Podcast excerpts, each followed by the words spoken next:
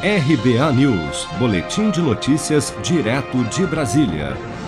Ao comentar as denúncias do deputado federal Luiz Miranda sobre irregularidades na aquisição da vacina indiana Covaxin pelo Ministério da Saúde, o presidente Jair Bolsonaro afirmou durante visita à barragem de Oiticica, em Jucurutu, no Rio Grande do Norte, nesta quinta-feira, que após dois anos e meio não há nenhuma acusação de corrupção contra o seu governo e que, se algo estiver errado, será apurado. Vamos ouvir. Para a tristeza de alguns poucos, um governo que está completando dois anos e meio sem uma acusação sequer de corrupção.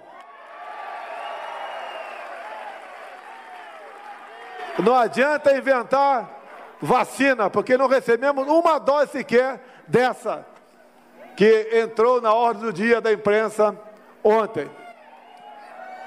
Nós temos um compromisso. Se algo estiver errado, apuraremos. Mas graças a Deus, até o momento, graças à qualidade dos nossos ministros, não temos um só ato de corrupção em dois anos e meio. Quem podia esperar isso daí?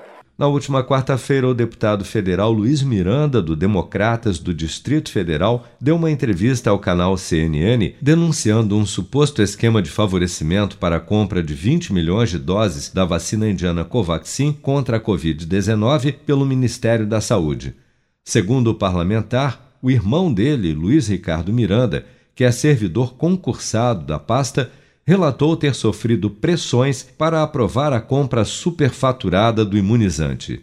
O deputado, que até então era visto como aliado de Bolsonaro, também alega ter alertado o presidente em março, ainda durante as tratativas entre o governo brasileiro e a empresa Precisa Medicamentos, representante no Brasil da farmacêutica indiana Bharat Biotech, fabricante da vacina, sobre as irregularidades, mas que mesmo assim as negociações não foram interrompidas.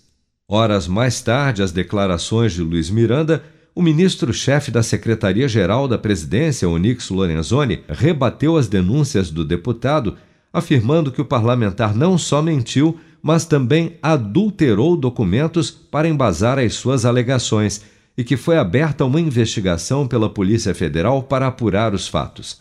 O deputado Luiz Miranda e seu irmão são ouvidos em depoimento nesta sexta-feira na CPI da Covid no Senado.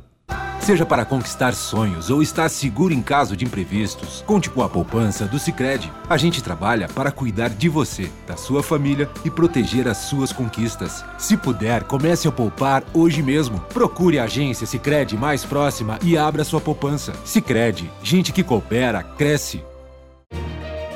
Com produção de Bárbara Couto, de Brasília, Flávio Carpes.